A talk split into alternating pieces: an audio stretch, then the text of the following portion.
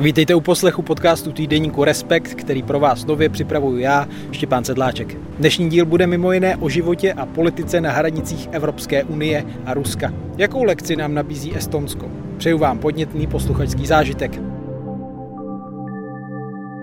My stojíme nedaleko Pražského hradu, kam se dnes sjelo víc než 40 premiérů a prezidentů z celé Evropy i mimo ní.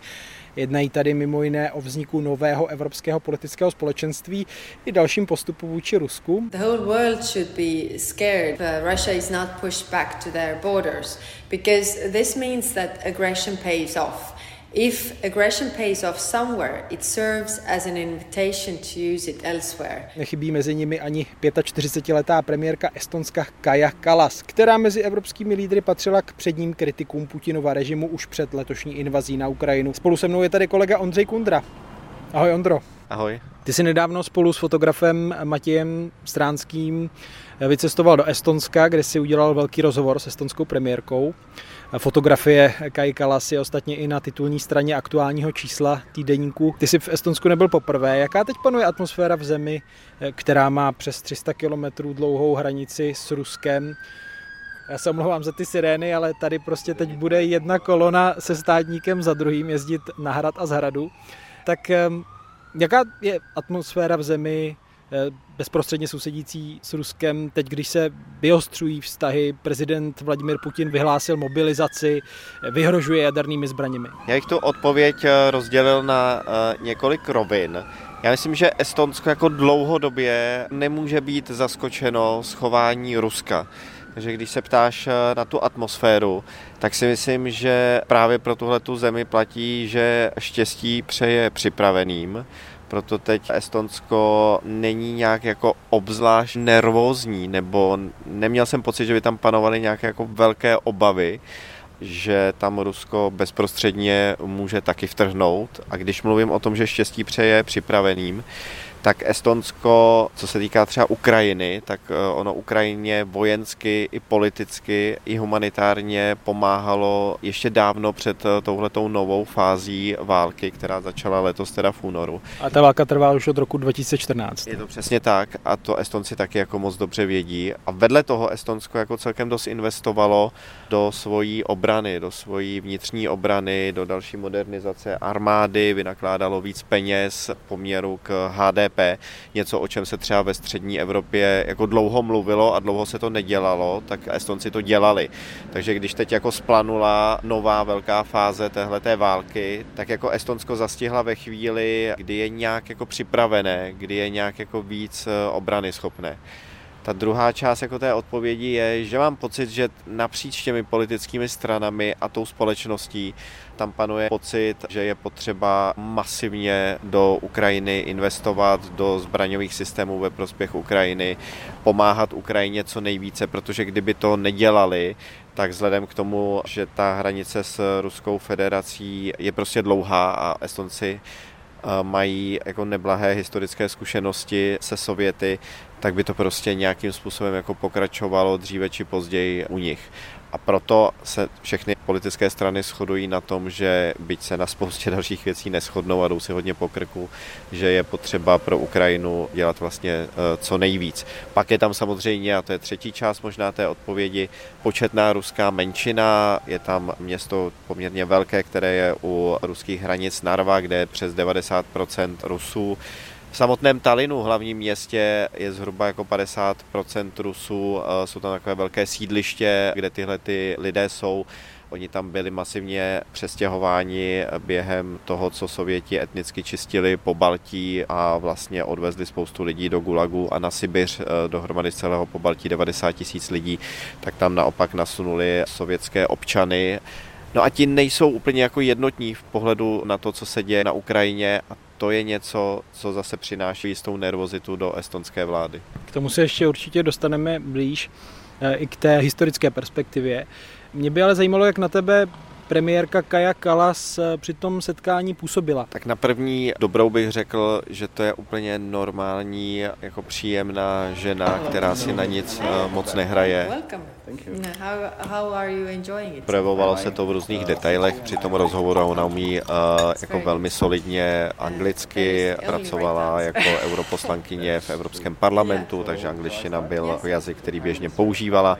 Myslím si, že nemusí být vůbec jako nervózní, ale když třeba jsem tam nevěděla nějaké slovíčko, nějak, nějaký obrat, který chtěla přesně vyjádřit, tak se to nesnažila do něčeho jako zaobalit. Uh, Zeptala se mě nebo eh, svého asistenta, eh, fotografa našeho, jak by se to dalo jako říct, nebo že jí to zrovna jako nenapadá. Tím chci říct, že to není žádná jako nafrněná politička, která by se tvářila, že prostě ví úplně jako všechno a řekne to jako okamžitě a hned zajímala se vlastně o nás, trochu tím začínala ten rozhovor, co nás tam vlastně jako přivádí, takže to mělo i nějakou neformální část. Udělala si nakonec jako poměrně dost času, byť dojednat ten rozhovor jako nebylo jednoduché. A vy jste spolu vlastně mluvili v její kanceláři, bylo to na estonském úřadu vlády v Talinu, který se vlastně tyčí na kopci nad Talinem, podobně jako tady Pražský hrad nad Prahou. Ano, tam jsme se potkali. Je to taková jako velká budova, možná jako největší ve starém městě na tom kopci. Ono, eh, Tallinn má vlastně, rozdělil bych ho na takové jako dvě části. Je to asi jedno z nejzachovanějších evropských eh, středověkých měst, obehnáno do dneška ještě s jako mnoha hradbami. Ne všechny vydržely ta staletí, ale mnoho z nich ano. Tam sídlí parlament a sídlí tam také úřad vlády, respektive místo, kde se tedy eh, ministři a ministrině s premiérkou scházejí, což je vlastně jako velká budova na tom kopci s výhledem na moře takže premiérka tam má taky poměrně jako velký balkon a tam se dívá nebo může se dívat na moře, může tam vést nějaká politická jednání, anebo si tam může dát prostě jenom kafe a chvilku si odpočinout. Takže prostředí pro premiérku skvělé, vedle toho, že to je nepochybně jako dream job, tak je to asi i parádní místo, kde tenhle ten dream job dělat. Hmm, hmm. Takže asi kouká spíš někam na sever nebo na západ, ne na východ, když kouká na moře. No kdyby jako chtěla a hodně si představovala, že něco v dálce možná vidí na obzoru a není to Fata Morgana, tak by si mohla říkat, že dohlídne do Helsinek. Kdyby chtěla dohlídnout do Petrohradu, tak asi by se musela dívat hodně, jako hodně bokem eh, z toho balkónu a stejně by tam nešlo dohlídnout, protože to je šíleně daleko. Do toho Finska je to blíž. Dříve než se dostaneme k obsahu toho samotného rozhovoru nebo k jeho částem, bylo těžký vyjednat ten rozhovor, dostat se k ní? Nebylo to jednoduchý, protože... Tohle je hodně agresivní siréna. Bude Turek.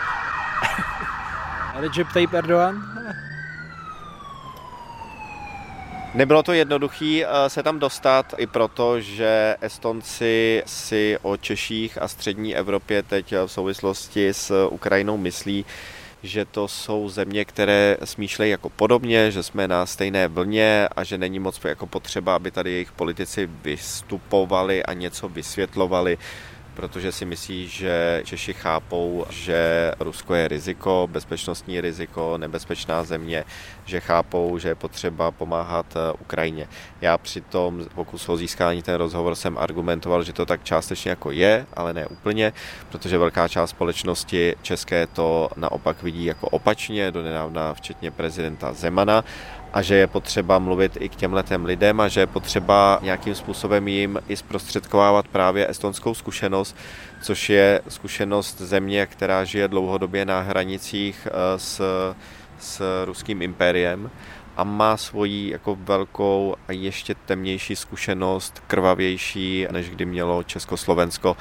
A z téhle historické zkušenosti si myslím, že pro ně pramení jako nějaké zásadní poznání, co je potřeba dělat, aby se to neopakovalo. A to si myslím, a to jsem se snažil Estoncům vysvětlovat, že je dobré přenášet do Česka. Možná tady je dobré dát eh, slovo odborníkovi na pobaltí, jeho historii, Luboši Švecovi z Institutu mezinárodních studií Fakulty sociálních věd Univerzity Karlovy, se kterým jsem mluvil. Estonsko bylo sovětským svazem protiprávně okupováno a anektováno v roce 1940-41. Připojení doprovázel stalinský teror velké deportace, kdy z milionové země zmizelo kolem deseti tisíc obyvatel, kteří byli deportováni na Sibiř do koncentračních táborů. A stejně tak po druhé světové válce následovalo obnovení sovětské nadvlády a další vlny deportací. 48 a především 49, jo, kdy bylo deportováno na 20 tisíc Estonců. To znamenalo úbytek estonského obyvatelstva. Sovětskou nadvládu doprovázela rusifikace a unifikace i když Estonsko mělo postavení svazové republiky a vlastně pro Rusy Estonsko bylo takovým sovětským západem. V důsledku rusifikace počet Estonců, který byl něco před válkou kolem 88%, spadl na 61,5%. A některá města do dnes a oblasti jsou převážně ruská. Především na východě Estonska, ale i v hlavním eh, městě Talinu počet ruského obyvatelstva je vysoký. To byl Luboš Švec, spoluautor knihy Dějiny pobaltských zemí. Já tady před sebou mám ten rozhovor, aktuální číslo Respektu. Je to na straně 16, tam začíná. Mě by zajímalo, ty jako autor toho rozhovoru, co považuješ za nejzajímavější, nebo co bys chtěl vypíchnout pro čtenáře? Asi novinářsky a, a vlastně i pro čtenáře mě nejvíc bavila jako pasáž, kdy jsme se přeli o lidech, eh, kteří odcházejí z Ruska. To jsou ti, kteří převážně teď muži mezi 18 a 60 lety, kteří utíkají z Ruska před mobilizací, kterou nedávno vyhlásil prezident Putin, protože se mu nedaří na Ukrajině, tak si myslí, že to zvrátí tím, že prostě tam vrhne nějakou velkou masu lidských těl, která pro něj aspoň on se tak domnívá, představuje novou kvalitu v tom boji. Já si myslím, že ne, ale prostě k tomu dochází. No a tam jsme se, tam to mezi námi jako zajiskřilo během toho rozhovoru. Refugees responsible for the actions of their state. They're not refugees. Uh, They're not yeah. refugees. The people who are uh, trying to, so no, none of them is refugee for you.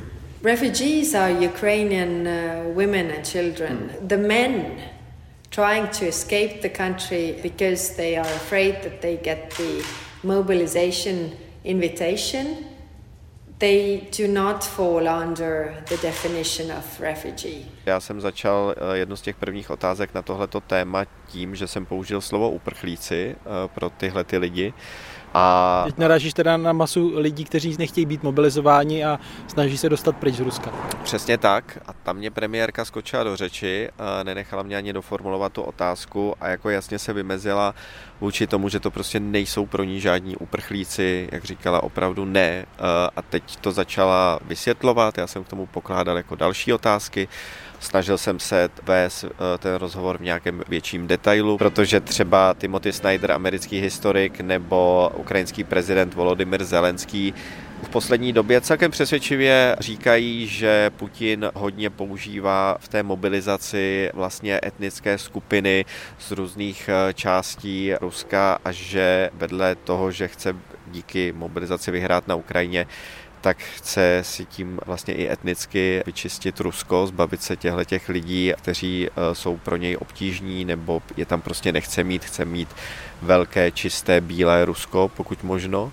A oni říkají nebo naznačují, že to je takové etnické čištění a že by se těmhle těm lidem mohlo nějakým způsobem třeba víc víc stříc, tak eh, to jsem se jí snažil pokládat eh, takovéhle otázky, jestli není na místě aspoň přijímat eh, některé z těchto těch. A tam zase měla poměrně razantní postoj, kdy to odmítla. They will be here and then the next imperialistic step from Russia is to come and rescue them, liberate the country here. So this is existential threat to, to us a odvolala se právě tady na estonskou a pobaltskou historii, popisovala, kolik lidí bylo posláno do Gulagu a jak se vlastně jako násilně proměnila eh, etnická skladba estonské společnosti, kdy nově tam bylo navezeno spousty Sovětů nebo Rusů, kteří tam dneska tvoří jako početné menšiny a říkala, že Putin dlouhodobě ukazuje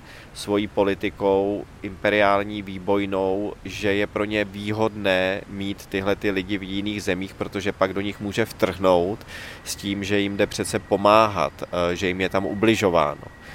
Takže jsme se jako dohadovali o tom, jestli je to nebo není eh, bezpečnostní riziko přijímat dneska další Rusy, protože to podle ní může posilovat eh, tuhle tu již početnou jako skupinu a zavdávat to vlastně Putinovi eh, příčinu, aby třeba dříve či později vtrhnul do Estonska, což ona vnímá jako, že to je hodně nebezpečné, proto má její vláda razantní postoj, že by se to nemělo dělat. Considering the war that is going on, I very much think that the Russian migration pressure, especially on the small countries like Estonia, like Latvia, is a tool and is very much a security threat. Ale tohle bylo jako hodně zajímavá pasáž pro mě, protože nejenom jako z těch argumentů, ale i z dikce, z tónu jejího hlasu, z výrazu, který najednou měla jako ve tváři, z jisté jako argumentační přesvědčivosti, bylo jasné, že přes tohle to pro ní jako vůbec nejede vlak. Rusové tvoří zhruba 24 obyvatelstva. Většina jich má už estonské občanství, ale část, myslím tak zhruba kolem těch 90 tisíc, má občanství Ruské federace. Přes 50 tisíc zhruba je bez občanství. Putinova agrese proti Ukrajině byla šokem pro celý svět, ale i pro ruskou menšinu v Estonsku. Myslím, že tady došlo k polarizaci na většinu, která se zatím identifikuje s Estonskem a vnímá Putina jako skutečně zločince. Je ale část, která podporuje Putina a Rusko. Jak velká, není vidět, není slyšet. Ostatně Estonci zastavili vysílání ruské televize, ruské propagandy. Estonská televize má vlastní ruské vysílání. Jenže v oblastech východního Estonska u Narvy, kde je většina eh, ruského obyvatelstva, tak tam je možné chytat eh, ruský signál, že jo, a je otázka, jak dalece působí na eh, ruskou minoritu.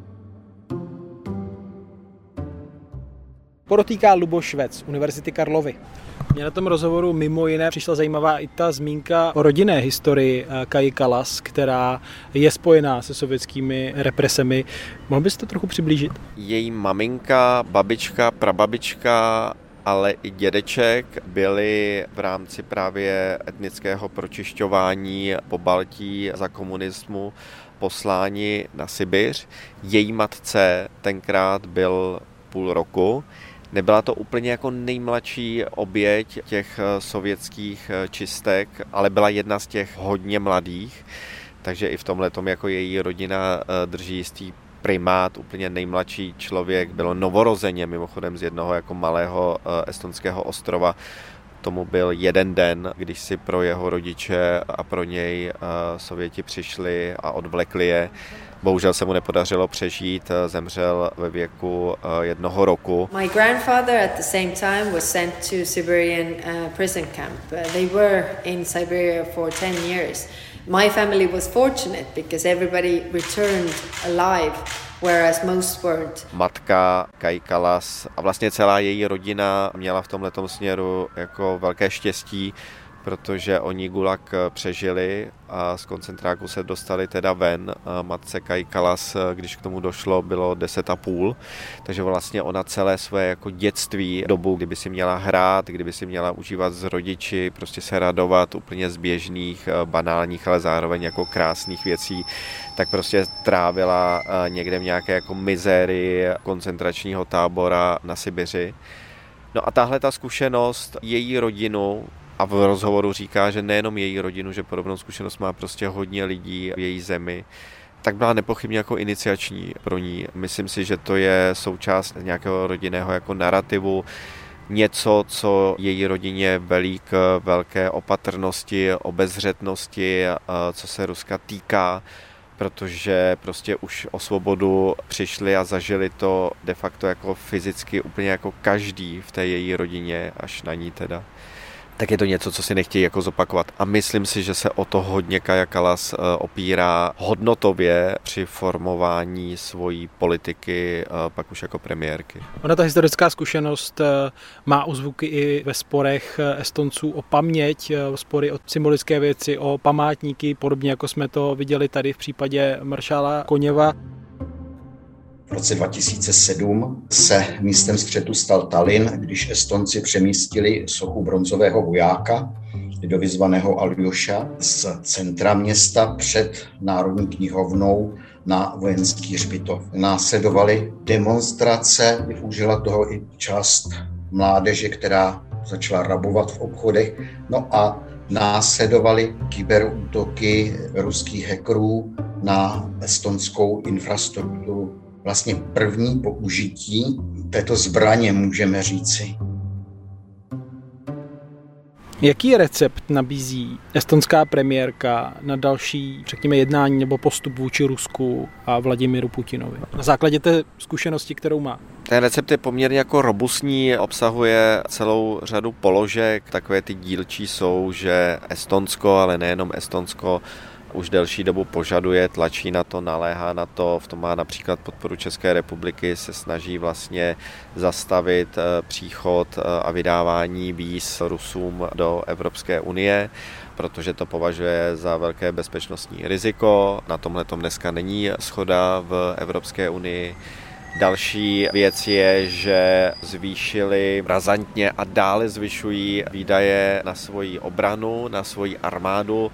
Přehoupne se to brzy přes 3% HDP. Tohle to si myslím, že je jako jistá inspirace dalším zemím, které to ještě nedělají, i České republice. Potom se snaží Estonsko nějak pracovat eh, s tou ruskou menšinou, která tam už je. Tam třeba jako hodně dětí, jejichž rodiče z téhle menšiny pocházejí, tak eh, chodí do ruských škol ale dochází tam k reformě školství, takže ve výhledu zhruba dvou, tří let by se tohleto mělo změnit tím základním jazykem, ve kterém by měli dostávat vzdělání a vlastně učit se nějakou jako sounáležitost s tím národem, by měla být estonština estonská vláda, prezidentka dříve a taky prezident teď čas od času přesunují ta svá politická jednání do jiných měst, než je Tallinn. To je zase jako způsob do Narvy, a o které už jsme taky mluvili, ale i do dalších měst, kde zase žije třeba jako ruská početná menšina, což je tak jako cesta, jak nacházet nějakou společnou řeč.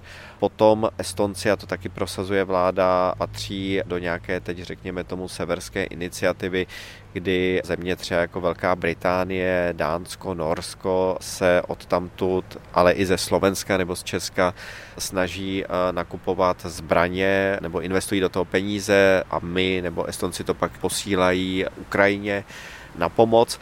No ale pak je to i ta retorická nebo normotvorná jako část celého tohohle toho, kdy, a tím myslím, že Kaja Kala se stala vlastně tak známou evropskou političkou, prostě její slova či té ruské agresi jsou od začátku hodně srozumitelná, hodně jasná a hodně přesvědčivá. Prostě je to jedna z prvních političek, která se nebojí ty věci pojmenovat pravým jménem a dál z toho neuhýbá. Estonsko má také bohatou zkušenost s ruskou špionáží. Nabízí nějakou inspiraci i v tomto ohledu?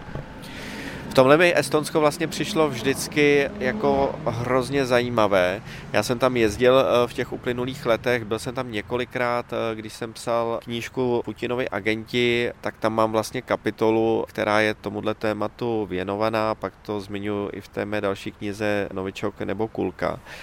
A vždycky mě jako fascinovalo, jak estonská kontrarozvědka KAPO přistupuje k lovení uh, ruských špionů.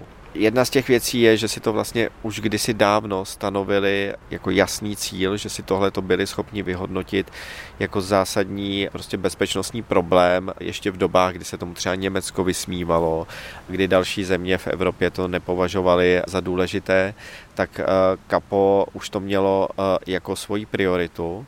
Napřeli do toho jako hodně síly a hodně energie a díky tomu se jim postupně jakoby dařilo pochytat třeba do teďka 30, 40 různých jako krtků, kteří se nějak infiltrovali do estonské společnosti. Zároveň s nimi probíhaly soudy, takže ta míra důkazů, které estonská kontrarozvědka jako naschromáždila, byla jako velká. Byly to přesvědčivé důkazy. Tím zároveň riskovali, protože u nezávislého soudu prosadit odsouzení někoho za špionáž eh, není vůbec jako jednoduchá věc. To prostě ty důkazy musí být neprůstřelné. Takže tohle to ukazuje že Estonci nebo jejich bezpečnostní složky odváděli jako hodně dobrou práci, protože vlastně v podstatě úplně všichni, kteří byli postaveni před ty soudy, tak byli odsouzeni a zároveň Estonci potom hodně dobře o tom informovali estonskou společnost. Takže když se člověk podívá do výročních zpráv jejich tajných služeb nebo na výstupy politiků, tak oni mluvili o těch pochytaných ruských špionech a podávali to jako konkrétní příběhy s celou řadou detailů, samozřejmě co o tom nemohli říct, ale říkali o tom poměrně dost a tím pomáhali si myslím estonskou společnost udržovat jako poučenější, informovanější o tom, co je skutečné nebezpečí a vedle toho tím tu estonskou společnost motivovali, protože prostě i jejich kapacity, jejich tajných služeb jsou omezené, aby sami Estonci byli v úvozovkách jako uvědomělí, aby když se jim zdá něco jako podezřelého v jejich okolí, tak aby se tomu věnovali, aby to nahlašovali třeba kontrarozvědce. A díky tomu Estonsko mělo jako obrovské výsledky. Česko zatím dlouho pokulhávalo. Myslím si, že třeba s šéfem kontrarozvědky BIS Michalem Koudelkou se tenhle ten přístup změnil, že on také pochopil, že je potřeba být vůči veřejnosti do nějaké míry otevřený, že to je moderní trend. Překvapilo mě, že třeba nový šéf rozvědky, pan Posolda, tímhle tím způsobem eh, jako pracovat nechce, že chce rozvědku civilní udržovat co nejvíc uzavřenou což si myslím, že jako může snižovat bezpečí téhleté země, protože prostě tajné služby dneska musí mluvit nějakým způsobem s veřejností a Estonci ukazují, že když se to dělá, tak to má jako solidní výsledky. To je estonská lekce podle Ondřeje Kundry. Vraťme se ještě k tomu aktuálnímu samitu tady na Pražském hradě. Jestli se nepletu, tak ty máš domluvený rozhovor s prezidentem další pobaltské země Litvy. To bys od něj rád zjistil.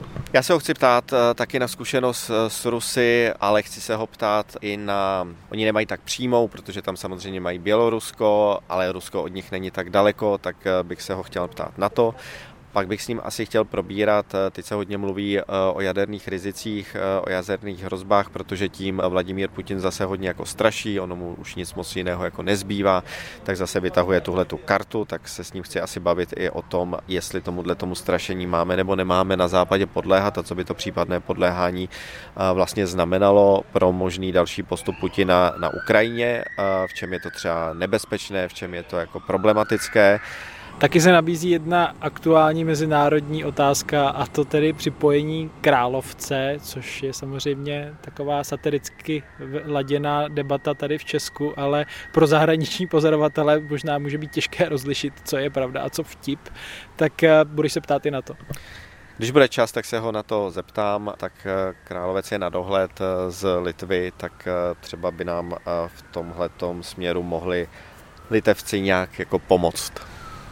Ondřej Kundra, díky za rozhovor a držím palce. Já děkuju.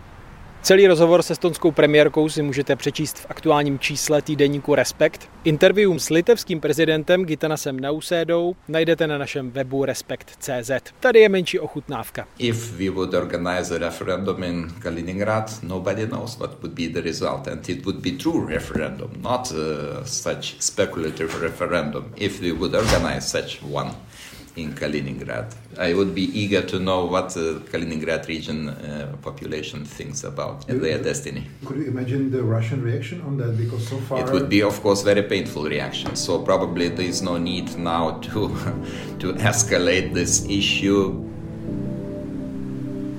Naslyšenou u dalších dílů podcastu týdeníku Respekt se těší Štěpán Sedláček.